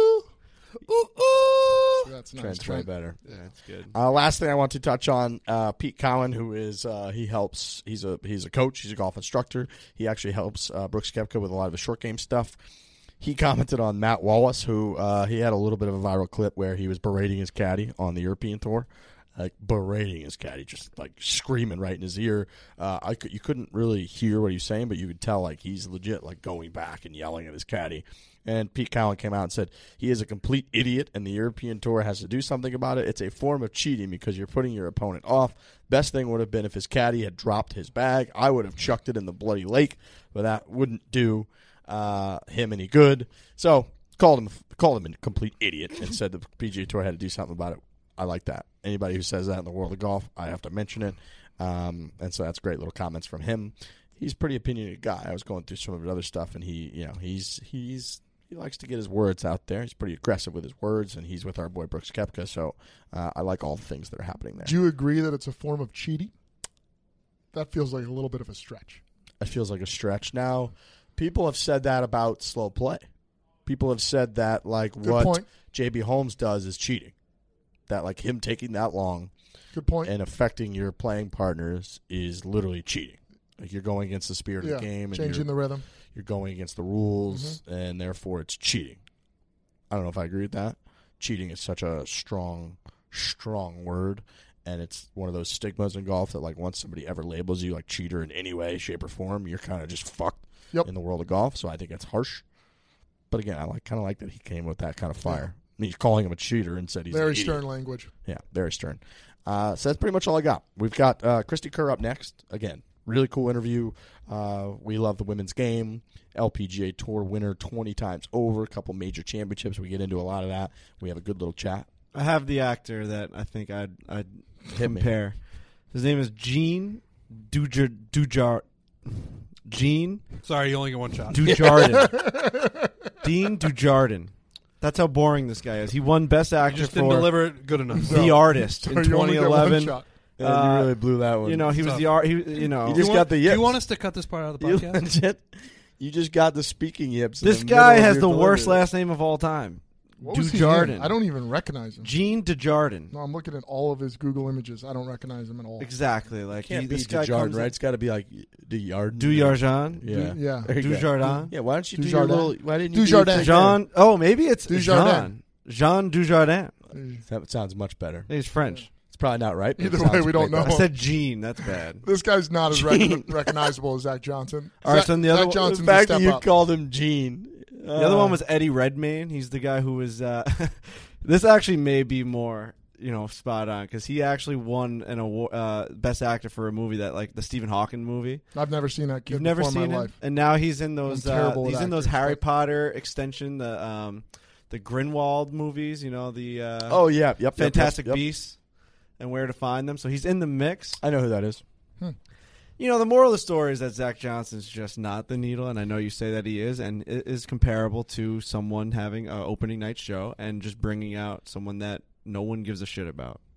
I feel great after for closing the loop after on this your one, last Frank. three minutes. What, what just on, on what happened there? I feel great about Zach Johnson. know- because you really tried to take your shots at him there, and it just didn't. didn't Saying- work. Yeah, there was a Gene- bunch of misses. Didn't Gene work. Digidarn is just not the way that. I mean, if name you is pronounce said. his name like that, then yeah, no. it's just not the way his name's pronounced. Jean. You called him. It's Gene. Jean Dujardin, That was like, that was just the most American thing of all time. The first and time I've you tried I've it. made fun of people for saying like Merlot and stuff like Yep. instead of Merlot, like You just, just- say it like a fucking. you just Mozzarella. you just Mozzarella. merlotted you Yeah. merlotted his name. Gene Dujardin. Excuse me, do you have the mozzarella sticks? Yeah, that's Oh, how yeah, most that's people fine. say Fucking it. nuts. That's, Fine. actually normal. Drives me Yeah. nuts. Can I please have a, a grilled chicken quesadilla? Can I just get some water? Yep. That was a, that was a shot at something that you weren't prepared to. I mean, I don't I don't charge for water at Pirelli's. We don't charge for water. And if you want to go facts for facts, I can I can be here all day and beat you in submission. Let's get to Kerr. We don't do it. Christy Kerr's up next. Pretty sure, but enjoy it. Can't early wait tea for it. times, getting up early, hanging, watching golf. It's a beautiful time to be alive. Enjoy the British Open. Enjoy Christy Kerr.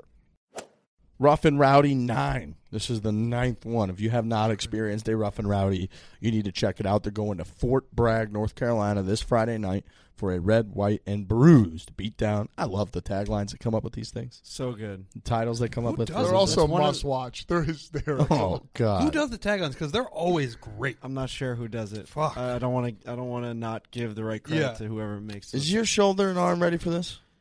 Your camera boy for We this. have a new uh, little contraption. I told Pete that I'm not showing up to the next one unless you figure this out. Wait, This is nine, right? This is number nine. For Yeah. the last Yep. eight, I've walked away from those things almost like in a sling. need Tommy in a John. sling or like you know paralyzed.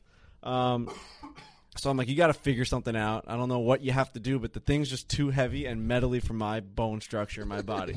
like everyone else who carries these things around are big, hefty men, and I'm like this. When when I when the Yeah, guy who he's shows small. me how to use the the camera hands it to me, he's like, "You you got this all night." I'm like, "Yup." He's like, "Good luck," and like walks away laughing. I'm up there for five hours because it's just an unbelievable event that just nonstop action. You can never put the camera down. When I'm when when the fight is over, the ring girl comes in. When the ring girl goes out, the next fight's on. It's nonstop. Yep. It's nonstop fighting. But we have this little like pole that's going to come down. So like the pole, I, I like gave him this idea, and apparently it's like an uh, it's a thing that just attaches to cameras. The pole will attach from the bottom of the camera, just hit the ground. So now like all the weight will be supported. It's almost like Yeah. a tripod, essentially. But Genius. it's just one it seems pretty pole, basic, and but I that's can great. lift it up if I need to move it. Yeah, and just put just it down. rotate it. That's All the perfect. pressure hits the ground as That's opposed to my great, shoulder. Frankie. Thanks. Way to go, Saving Frank. your legs. Rough and rowdy amateur fighters. They got no defense. They're throwing haymakers. They're smoking each other. Funniest action you'll ever see for four straight hours. You get laugh out loud commentary from Big Cat, Large, Robbie's out there. Large right? making his debut for Rough and Rowdy is going to be so funny because he just he's like the most wittiest guy you'll ever meet and you'll ever hear talk and his love for boxing I think is going to like I think he's going to just come up with such funny things to say about these guys who have no idea how to actually box because he knows the X's and O's. Yep. But he also knows like the funny side of it. So I'm, I'm really I, I love having the commentary on my in my ear when I'm on the ring because I'm just going to die the entire time. I love buyrnr.com. That's how you go get this. Again, it's Friday night. It's four hours of entertainment. Maybe you get a bunch of buddies together, you get some drinks, and you sit down and watch Rough and Rowdy 9 at Fort Bragg because it is a spectacle. Buyrnr.com Friday night. All right, we are now joined in studio by a very special guest, Christy Kerr, 20-time LPGA Tour winner, won a couple major championships, over 19 million in career earnings, which is a little shot at our guy uh, Kevin Kisner, who he always drops that number as well. She's up there with Kiz, which I love to hear. But you're here, you're in studio. First impressions walking into Barstool Sports. Well, you guys just moved, didn't you? Needs a little work. That's what I think. Thank God you didn't see our last office. it was yeah. it was a pigsty the last one. So at Well, least this thank one- you. I'm honored to be here. You have such a following, and uh, even even though I'm a golfer, I make alcohol. That's way cooler, right? So we got the Loch Lomond whiskey in here. This is, of course, the official spirit of the Open Championship. Talk a little bit about you know the Scotch, the whiskey, how you got involved. Well, um, I started a wine company in 2008, um, which our first brand was called Curvature. We we made that with one of the top 100 wine estates in the world by Robert Parker, uh, Pride Mountain Vineyards. If you haven't been there, it's a beautiful wine estate. I recommend anybody going to it.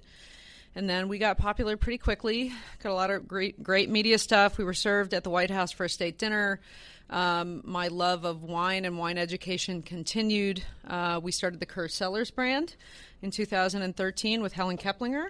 She was on the cover of Wine Spectator. She was Food and Wine Magazine Winemaker of the Year.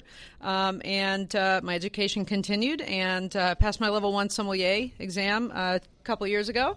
And I'm studying to be a certified som. So soms not only do wine, but they do spirits. So it was pretty cool to be over at the Scottish Open uh, two years ago and to be able to. th- it- This really all started with me going to Loch Lomond Distillery because I wanted to learn about Scotch and how they make Scotch and see their see their cooperage and um, I don't know. I just kind of started geeking out about wine and Scotch and um, I hit it off with Colin, who's, uh, who's Oh, yeah. who's one of the owners, and um, away we went. So it sounds like you like alcohol. Yeah, kind of. Not on the golf course, though. Being a sommelier is one of the that blows my mind. I don't know how you do it. I, it, it, I- it's one of those things that I always thought was fake. I will There's say- no way you can tell the difference between one wine and the other just by switching it around your. There mouth. were a bunch of words in there that I didn't understand. when you said you were you got your license, you got all this, I don't know what those are, but is that what it is? You can know the difference between a bunch of different Yeah, You wines? can tell like you can tell like what what like vine it comes from, all that stuff, right? Can't you? I'm not at that level, um, but I'm studying, and studying is doing a lot of research. Research is drinking a lot of wine, a lot of scotch. Right. So it's all research. So when when people That like sounds us say, you know, I can't tell the difference between like you know two buck chuck and uh, a two hundred dollar bottle of wine. You Well, you're s- going to know the difference today. I can tell you that. Two hundred quality, dollar the bottle hangover. of scotch right here. That's right.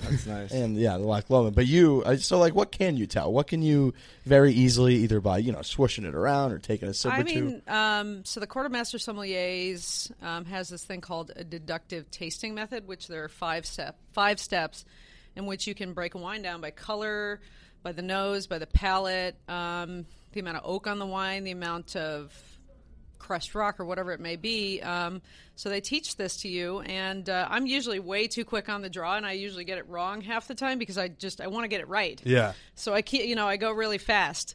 Um, but um, if I do take my time and I do break it down like they've they've taught us to do, um, I would say I can get it most of the time. That's crazy to me. Yeah. Me too. Because like a, a, a sommelier, am I saying that right? Sommelier. Sommelier, sommelier, same thing. Uh, they'll come up to a table at like a really fancy restaurant or a nice, you know, a nice establishment, and then they'll they'll talk about the wine. You're like blown away. Me, like I'm just like, give me anything red. Like I don't know, Mm-hmm. and you, I'll just listen to what you say. But then the one day you come up to like a, a- an expert wine drinker, you got to be on your game. well, it sounds like we need to do a barstool sports wine tasting class at some point too. Ooh. We should do it at Borelli's. His family or a, his- or a whiskey tasting. Yeah, we are doing the whiskey tasting today. Yeah. Well, we have one, anyways.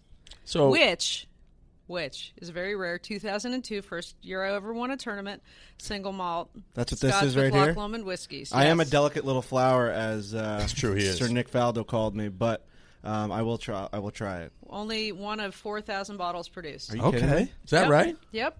Oh Look at that bottle. Look at that box. Look at the It's box. Beautiful. The bottle. So we're opening this puppy haven't up even right seen now. it yet. So Matt, you had me at whiskey. oh yeah. So Oh, there it is. bottle. You know what? What is it about this Scotch that you like so much? Well- what are some qualities? I happen to be a huge fan of the Loch Lomond Distillery um, and their whiskey because they're in Scotland. They're, it's the home of golf. They're one of the oldest houses there. I mean, 1814 they started. Hmm. So they have, I mean, 1814? readily available is the 12 and the 18 year um, that you can find in the New York marketplace. Um, but, you know, they're distributed in 100 countries around the world, um, nearly every state. I mean, they're, they're huge. And they offer so many different kinds of products. And I kind of geek out when I go to the distillery because I get to taste the stuff that is only sold at the distillery. Right. Much like you would go to Napa or anywhere else where Yeah. they have wine just for the winery. So Yeah. that was a special experience for me, um, getting to see that and see how they age things in a special system called the Solera system Okay. uh, of aging, which is mainly used for sherry, but uh, widely used now for Scotch aging. So it's Very pretty cool. interesting. That's awesome. So I just poured myself a glass over here. I'm getting ready to rock. There's a lot of microphones and things going on, so I couldn't pour everyone else's and also do the radio or do the podcast at the same time. There you go. But I'm about to, uh, you know, I'm watching everybody's pouring. We're getting ready to rock. Look at these cute little glasses. So You know- one cool, yeah, one cool thing, and if you want, we can get you some of the Loch Lomond branded um, uh, glasses. But one really amazing thing about this whiskey that differentiates it from most any other product out there is is that the wine was finished for a year in our uh, 2016 Pinot Noir barrels, Yeah. um, which just received 94 points from Wine Spectator. Wow! Look at that. Yeah. All right. So does that give it a lighter tint? Is it, am I, am I, When is it was first being aged, it had actually kind of like a rosy pinkish tint. Yep. But um, I'm interested to see what you guys think of this because um, Wow. this this scotch has about a Yep. three to four minute finish on the palate, so it's not to be Three to four minutes. I'm Three, so four minutes. I am so out of my depth when it comes to testing this stuff. Let's do it. Let's, I haven't yeah, I'm had ready to rock. breakfast Cheers. yet, so this is the first thing entering my body. Same. I had a little Except bit for of coffee. a little bit of toothpaste. That was about it. Toothpaste. well. This will get rid of that Yep. quickly. But um, this can be enjoyed neat, or I like the giant ice cube personally. Um, what as they say, artisanal ice cube. Um, oh yeah. I'm gonna but- get three or four minutes of this. That was pretty smooth. It's very smooth. Wow. You were, when we were with Sir Nick Fowler, you were scared about what was going on. Yeah, and you that were. was that was that was very smooth. This was smooth. That was very smooth. Yeah, what we Sir just Nick had. poured us some uh, some scotch, and I don't know, we don't know what it was. I but could it actually hit drink us in the this. face. And I- you know what's amazing about this? Sorry, I talk a lot, so if you want me to shut up, just No, tell me. keep Hey, that's what going. we're here to do. Um, We're on a podcast. What's amazing about this is that it has a little bit of that like smoky, peaty, Yeah. Yes. uh, quality to the Scotch, but in the mid palate, I feel like that sweetness from the Pinot Barrel comes out, and then it's just coasting along.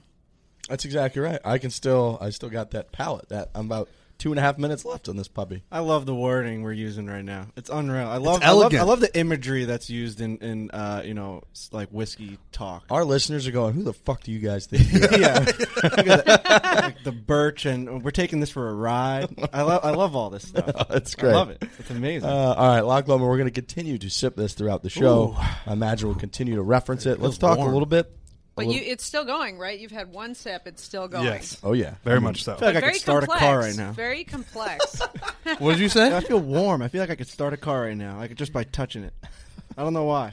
I feel like If it was the this win- if thing's it was the fueling win- you. if it was the winter time, you start start you up right now. Your car be ready to go. Oh, yeah. Do you guys ever read Whiskey Advocate? No, I You don't think should. I'm allowed to. I don't have enough Are facial you hair. over 21? If not, I'm in real big trouble. Barely. I'm 25, but I look Okay. like I'm 16. It's true. You should see him try to grow a beard. I'm trying right now. You're gonna. th- You might. One might sprout out after you Yeah, drink it's some of this bad. stuff. Don't look at my face. I'm sorry. It's it's something. So what do we, we need to? We need to start reading this. That's a little homework. I just think if you're interested in, well, Wine Spectator for wine, but Whiskey Advocate for whiskey, if you're interested in learning, those are honestly the best resources besides research. Okay. we got a couple folks here who consider themselves, you know, pretty well versed in this. So maybe we'll try to we'll, we'll quiz. Yeah, them if at some Large point. is here, we got to bring you over to Large. He's a, he's our wine aficionado. He, I think he'd enjoy this like you wouldn't believe. I mean, I'm enjoying it. Oh, I'm, uh, if we're enjoying the hell out of it, this Exactly. could be over the Hey, you moon can with tell this me if it sucks, but I definitely don't think it would. Oh, no, it doesn't not. suck. It It does doesn't. I'm not, not- in fact- suck. It is very special. About to take another sip. So let's get into a little bit of golf. You know what else doesn't suck? Winning 20 LPGA Tour events. You know how many times I finished second? How many times? And I just went over this with my coach because we were trying to set new goals and stuff. Twenty-four times. 24 second 24 place times. finishes. You know how you know how depressing that is. Let me ask you this: Do you? Like that's a, that is a good number and also like a disappointing Yeah. number. So Oh, let me ask you this: It's In- not depressing. It's great. It's a good Right. Finish. It's a good finish. In poker, they always say like you always forget, you always remember the bad hands where you got screwed, and you don't remember the hands where you actually won big pots that you didn't deserve. Do some of the losses stick with you more than some of the wins? Um, yeah, sometimes. But I think drinking whiskey and wine has made me pretty much forget everything. so. were a lot of that were a lot of them losses or did you like were you in fourth and third and you ended up like squeaking your way into second? um, okay, so 24 times, probably a third of those would be near misses that I could have had that Right. I didn't have, like the Women's Open at Saucon Valley. I feel like I should have had that one, and that hurt me for a long time. Right. That that hurt. That was heartbreaking. Um, but um, God, I mean, somebody asked me to name my my wins in ten seconds, and I was like, ah, ah, like I couldn't remember any of it. I asked you about a couple of your tough losses. You can rattle off every moment. Yeah.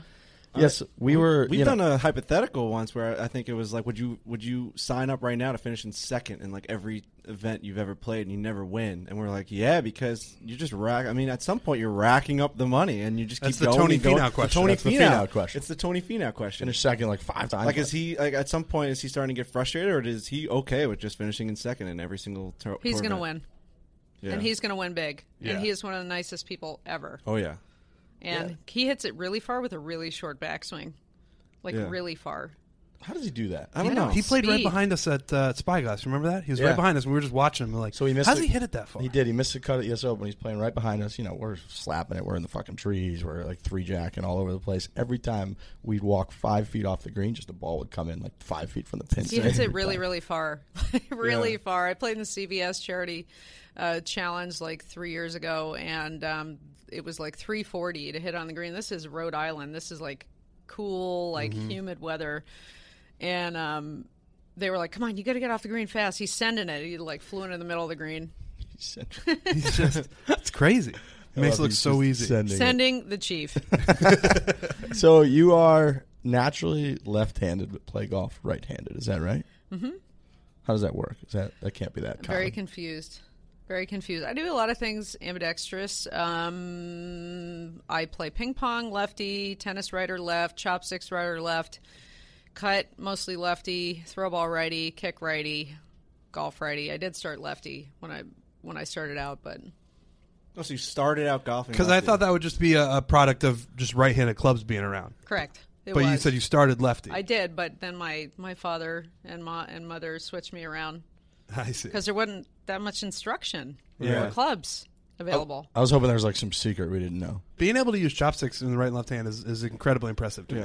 Because I can I got I can barely have a handle on it with my right hand, and you're just like can go back and forth. I don't know. Like It's my incredibly nickname on impressive. tour and not self-given. I think Paul Creamer actually gave me this nickname is Kerbrain because I have so many different brains. I have the very serious brain, the sommelier brain, the very goofy, um, self-deprecating brain, like completely random brain. Like we were in the car coming here.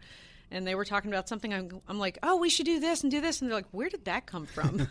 what are you talking about? yeah, exactly. Well, you were. I mean, when you played, you had a very serious, or when you play, you have a very serious demeanor. What is is that? That's one of I've your. just always been that way. It's not on purpose. It just if you're going to do something like play professional golf, I feel like you got to be in it. You got to be in it to win it, and you got to be intense and um, can't do it half-assed. what's the most nervous you've ever been over a golf trip? Over a golf shot, Yeah. I mean, probably I would say I wouldn't say nervous. I would say like adrenaline, like shaking kind of like was when I won the open. Um some of the putts like doesn't matter what you do, you got to be you got to try to be calm, but you're shaking and um my heart was like "Dun-dun, dun-dun, dun-dun, Mhm. dun-dun," like really fast walking up to the 18th tee and I had a two-shot lead, but if you know, if you hit it in the rough and they hit it in the fairway, it could be a two-shot swing and um, my caddy at the time, Jason, was saying, "Well, that's that's how it's supposed to be." Yeah. you know, and so that that was it was a rush and pretty cool, but nerve wracking. But I handled it, so that was that was amazing. Yeah. Is there anything s- special or any any training you know uh, that that you did to prepare for that, or are you kind of out there like, well, I'm nervous as shit. Let's just keep going and hope well, it I works think out. you're always nervous. Even starting regular tournaments, you always have the butterflies. And I think that, I mean, I've worked with enough sports psychologists in my time because I like learning about the mind and making it your 15th club. Um, and you just, there's a, there's a favorite saying of mine is when success is when preparation meets opportunity. And I feel like that's kind of what happened. Yeah, because we had. I'm trying to remember who it was. We had interviewed somebody, one of the PGA Tour players in the last couple of months, who said that he's nervous on every single first tee. I I am, I am because I think it's like you want to make a nice smooth swing, send it down the fairway, but sometimes you you s- your rhythm gets really messed up, and you just it doesn't you know sometimes you just don't know where it's going to go, and I feel like the first hole is like okay, you get that under your belt, you get a good one, then it kind of settles everything. Right. So it doesn't matter how long you've been playing. I've been this is my almost my completion of my 23rd year being a professional on the LPJ. You s- you still get the butterflies. How different is your is your game now and your approach to you know 23 years ago when you came out? Um, I mean, it's definitely changed. I've kind of grown up, and now I'm a mom of two, and uh, got other bid- business interests. But um, I'm still trying to win golf tournaments. You know, it's just uh, I've got a lot going on. Yeah. Yeah.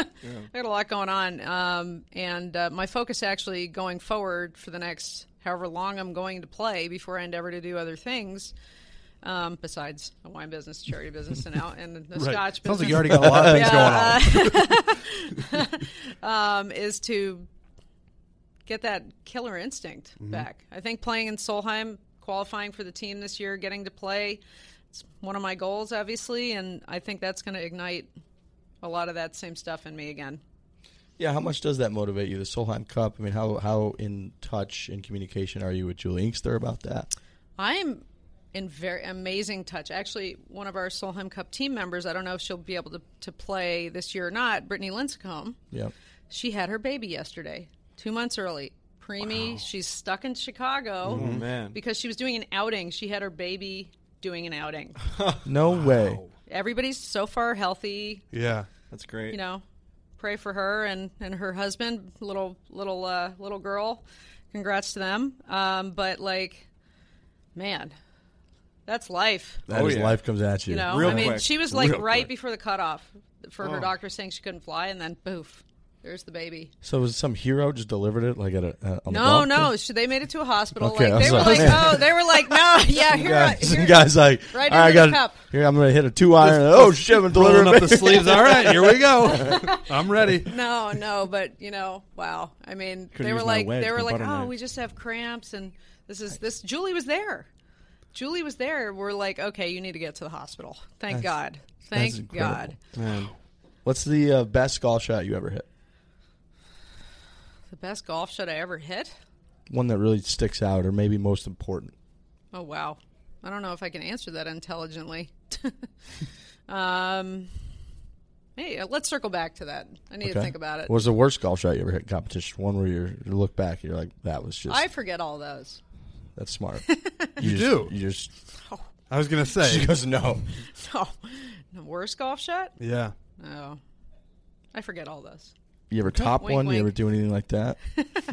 Uh, yeah, actually, recently that might be the worst. Okay. That might be the worst. Where was that?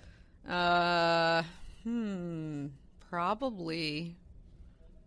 See, I'm telling you, drinking scotch makes you forget. That's kind of the goal. It is the goal. Yeah, that's, that's that's what it's doing. Clearly, this stuff I works. plead the fifth. Okay, I like that. How Yeah. far does your stock seven iron go? In the air, in this kind of climate in New York, probably off the ground, 153 yards.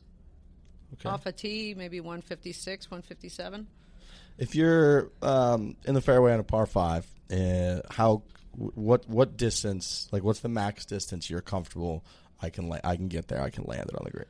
It depends on what's up there. I'm a Libra, by the way. You'll never get a straight answer out of me. I can tell Oh, we're really kind of navigating. We're doing a little. There's a lot going on here. This is a I like it. dance Oh, it's a right now. dance. It's we're a dance. dancing. It's a dance. Um, depends on what's up there. That's like asking me what my favorite wine or my favorite child is. I can't tell you because I don't know. Um, I mean, I understand every shot's different, but yeah, I mean, if there's no trouble up there, anything. But if there's trouble, like water to carry or something, I would have to be able to carry it about 215 with my three wood. Okay. Yeah. Who uh, who when you first came out, you know, you hear a lot about uh, when people first get out on, on tour that somebody older, more experienced acted as their mentor. Who sort of acted as your mentor out there? You know, I always looked up to the great American golfers, and they always kind of, I wouldn't say took me under their wing, but always kind of watched out for me. And that was Julie Inkster. It still is Julie, Julie Inkster, Nancy Lopez, Betsy King, Beth Daniel, Meg Mallon, Pat Bradley, um, Be- uh, Betsy King, everybody, you name it. Like, I, f- I really feel like they kind of knew what I was going to maybe become, and they kind of steered me to be the right way. So that was that's been pretty cool. And what was that like steering you to be the right way? I mean, what changed? How how you know what did you have to change when you were kind of young? Well, I And- feel like I was very, very, very brash and very, you know, I feel, I feel like I got that from my dad, honestly. Um, and when you're young, you look up to your parents and you kind of are how they are a bit. And I feel like they've kind of taught me to let my clubs do the talking. And, um, you know, the rest takes care of itself. do you ever fear that like? You don't want to lose kind of your edge and your hey, I'm I'm coming out here. I'm going to be a wrecking ball. I'm going to be a badass. Yeah, I'm I about- mean, you know? yeah, I I, th- I feel like I'm going through that right now. I feel like a lot of the stuff off the golf course, albeit very positive, have kind of taken away from the the, the focus a bit. And um, I wouldn't trade it for the world, right? Because I have all these opportunities because of golf. But um, that's that's my focus is to really, really find that again. Find that like I don't care if you hit it by me by 30 yards. I'm going to beat you kind of mentality. Mm-hmm. And um, that's what I'm working on. Yeah, I mean, golf's. I mean, it's so unique, right? In that it's it's you really against. Yeah, it's always you always say against the golf course, but also you against 150, you know, other women Very out there, talented women. right? And you got to find some way because everybody can hit the shots. Everybody's very good. Everybody's ball striking, putting, touch is fantastic. Mhm. You got to find something that's like, no, at the end of the day, after 72 holes of golf, I'm going to beat you by one fucking stroke. That's right. You got to have that thing. And I've always had it. I feel like maybe since I've had my second child, I've softened a bit, but I won't soften in the Solheim Cup. So I like that a lot. That's nice. So you're gonna win, and then you're gonna drink whiskey on the 18th green. Maybe. Spray that shit everywhere. There you In Scotland. So, 2010, you get to number one in the world. Who did you consider at that time kind of your biggest rival? I mean, I can't remember exactly like when Annika, and I'm working on like five hours of sleep, so forgive me. Yeah. I can't exactly remember when Annika um, retired from the game, but I mean, geez. When I first came out on tour, there were like maybe 30 people that could win. Everybody can win now. Everybody on any given day can win. And um, I mean, Lorena was always one that I looked up to. I mean, Yanni Singh. Yanni Singh was very talented player um, in those years. Um, I Miyazato. Um, God, you name it. Kari Kari Webb was is and is still around. Yeah. Um, I I had the blinders on in 2010, especially for that epic win. Like, it didn't matter if I was playing against PGA Tour players. I feel like that week uh, it would have been interesting. Yeah, you were lights out. That's all that yeah, mattered. it's crazy. What was the it you won mode by? I was in? How many? You win by 12. Twelve. That's nuts. It was really funny. You'll enjoy the story. Um, so the last day we're like leading by eight, big and deal. and so we're like, we need new goal setting because if we go out there going, oh, I have an eight shot lead, I'm going to win this tournament, we're going to lose. Right. And so I said to my caddy Jason at the time, if I shoot 68 or better, you have to buy all the groceries for the U.S. Open because we're all staying in a house and and all that. And I said, if I shoot 66 or better, you got to buy all the booze too. Wow. Shot 66. That's awesome. Yeah. Oh. That's he very- probably spent about two grand that week. Jeez. Good. He should have. That's he very. should have. Yeah, exactly. That's very relatable because a lot of times when I'm like 25 over par on the 17 tee, I'll look at my buddy and be like, "All right, if I make par here, Yeah. you, you have to drive Different- home yeah. anything else. The good old fashioned, Like you're down seven holes, but you press them with two with two to go, and you're just like, all right. Can this you is- it's guys a pick new- up the glass and smell it for a quick Sure. second Yep. s- and see if you can smell vanilla, Yes. baking spices, Def- I'm getting vanilla and, and and what was the one you just said? I'm definitely getting vanilla. coconut dill, baking spice? Like, Yeah. That's from the toast from our. You're taking the words right the out of my oak mouth. Oh, From our Pinot barrel. up, Trent. Trent, you don't know what the hell she's talking You about. should see their face right now, folks. Ba- what what what was the other one? Baking spices. You smell that, Trent? Like cardamom, cinnamon. You can smell cardamom cinnamon. are you kidding me? Why are you pressing What are you me? nuts? I'm- he said You don't even "Yeah, know what that is, Trent." You don't know what cardamom cinnamon I is. know I don't. I was Explain what- kidding. explain what cardamom You- cinnamon. you is. are- you are getting really well, those mad are two different at me ones, but being those are just sarcastic. example. But I definitely smell. Oh, it's not cardamom like that, cinnamon? that brown sugar caramelized. I s- I smell brown vanilla. sugar vanilla. Like that's from the My from first. The oak. I'm just getting vanilla. It's like I got a bowl of ice cream right here. Dude, I'm getting drunk just from smelling it. Same. We'll just disappear if I keep smelling it. Right, just up No, the it nose. won't. Right up the nose. No, uh, it won't. Do you watch much golf? I do watch. I do watch golf. How often? What do you like to watch? Obviously, the men's majors and the women's majors, and a lot of the time I'm playing, so I don't get to watch. Um, but I always get to Hawaii on Saturday, so I can watch Sunday the Masters. We- I make breakfast in the morning and Yeah. have a day. Not and a then go bad little practice. thing to do there. No, Always get to Hawaii. No, definitely not. That's a little routine you've you've been doing It's a for little routine. That's the last seven or unbelievable. eight years because it's a long flight. I mean, even Right. from Phoenix, it's a six and a half hour flight. So if I fly on Sunday, I miss the whole thing. So what do you Can't think about do what that. do you think about our boss man Tiger Woods coming back and winning? One of the best comebacks ever. Yeah. In, in all of sports. Mm-hmm. Mhm. I grew up playing junior golf with him actually, and he he can be a little bit sarcastic when you see him. But um, I love to give him shit. What do you too. mean like that? He can be he's a little just, bit- what do he's you just he's just Tiger. He's just he likes to give you shit. You know, I saw him at a Nota Begay tournament once. He goes, I said to him, I haven't seen you in a really long time, Tiger. When's the last time I saw you? He goes, in the past. And I'm like, what? He goes, well, if you g- ask a stupid question, you'll get a stupid answer. I'm like, Oh, yeah. thanks, Tiger. Oh. Wow. Yeah. Yeah, but but Just like giving you nothing, Tiger. But like just talking talking like in a complete sarcastic, like playful tone, not not like being mean or anything. Right, just not being that's a just dickhead. Tiger. He's just funny. So do you, are you taking anything from Tiger with, with his reignition of the fire, where he said like, yeah, I mean, basically he showing seriously. his There's kids no that reason he, he, was a good should have golfer. ever. This is the amazing thing about Tiger. There's no reason he should have ever even tried to come back. Right. He's got so much money. He's won so many tournaments. Like, what was the point, right? Mhm. Um, but he still had something to prove to himself, and that's what I love about Tiger is that he does it for himself. He does it for the right reasons for himself. He doesn't. He's never played for money. Neither have I.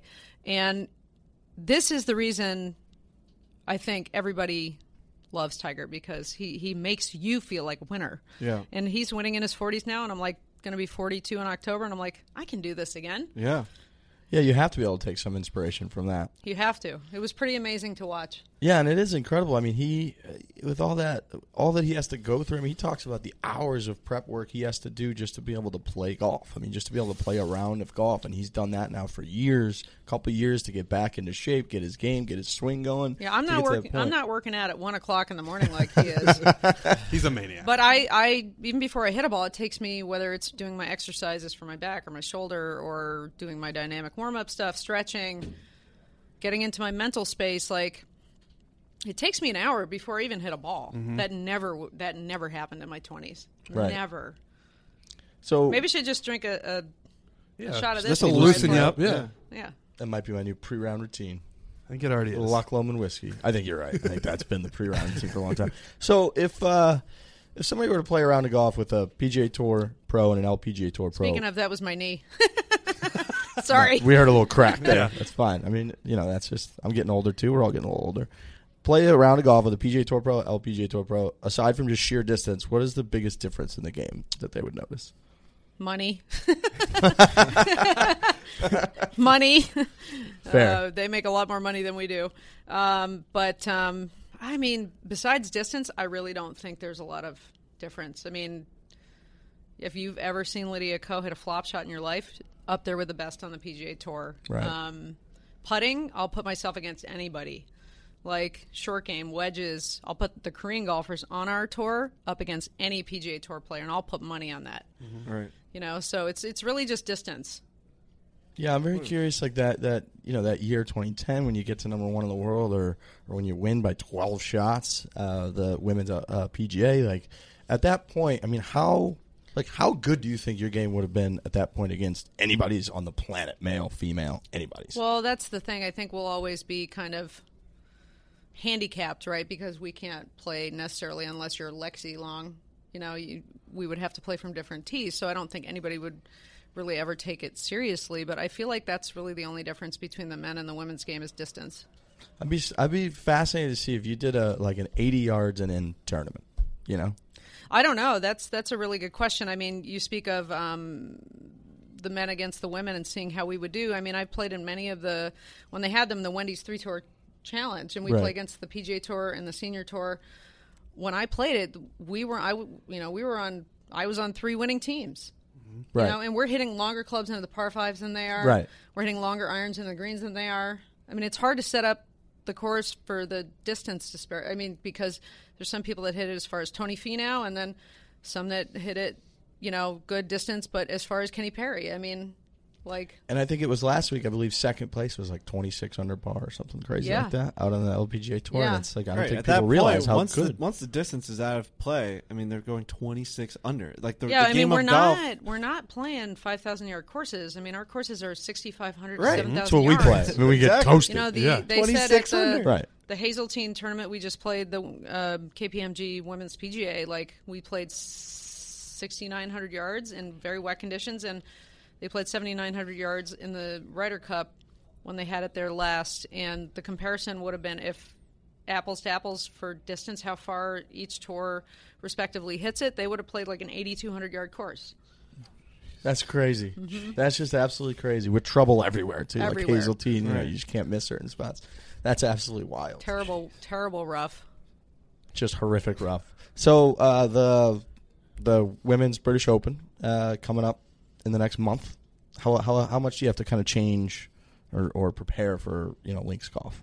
Well, this year's at Woburn, so it's actually a Parkland course. So Okay. it's it's very much like the normal golf courses that we play all the time. The only factor would be the weather.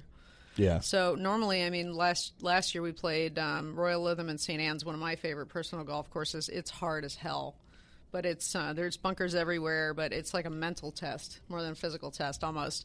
Um, but uh, Woburn is more Parkland style, so we get a little bit of a break as far as just having to pitch out and pitch out and pitch out of the bunkers um, this year. But um, there's so many great golf courses over there, and and um, Loch Lomond uh, Whiskies is the obviously the, s- the official spirit of the Open. Um, whether it's at Woburn or Port Royal, Port Rush, I wish I could play Royal Port Rush. place Well, looks it's on my bucket insane. list. So Yeah, we had um, Faraday in here a couple days ago, and he was telling us all about it. And you could tell. I mean, we even had to stop him and be like, "We can sense in your voice like how excited you David, are about this." David's pretty amazing. Yeah. He is genuinely funny. Hey, I got to meet Bill Murray this year. Ooh, how was at our that? women's open. How was that? He said three things to me, and I cried every time he spoke because he was so funny. What did he say? Can't repeat. Just him? making jokes. Just making jokes. Like you're wearing that hat because you're a, w- a vendor. Or you're just wearing that hat because you like wine. Like Sounds about right. Yeah. Bill Murray. That was Uh, my very horrible What's Bill- your Bill What's your Murray. favorite British British Open venue? again, Libra. Uh, I happen to love Royal Birkdale. Okay. and I love Royal Lytham and St. Anne's. Like I really enjoy links golf. I feel like that's kind of how golf should be. Like so many different shots. Like if you're going to hit a flop shot, you better make sure you know what you're doing off that hard pan stuff. You know, with the bounce on your wedges or, you know, you can play with an 8 iron or I mean, I feel like the golf is so good over there. And problem with me though is I hate wearing rain gear, so I get soaked every year I play over there. just refuse to wear it. I wear the rain pants, and I'm like, I don't care if my top gets wet; it's fine. I don't care. Just because it restricts you, you don't you just don't feel yeah, right. I just I've never, you know, maybe it's because I'm a woman and I have other parts that men don't have, but they're hard to wear Could be a rain factor. jacket. Yeah, I don't know. Hard to wear a rain jacket, folks. Uh, well, Christy Kerr, 20-time LPGA Tour winner, couple two major championships, won by 12 shots, not a big deal. Loch Lomond whiskey, which we've the Scotch, we've had a couple sips, and it's still I think it's still kind of hanging around. We very much appreciate you coming in.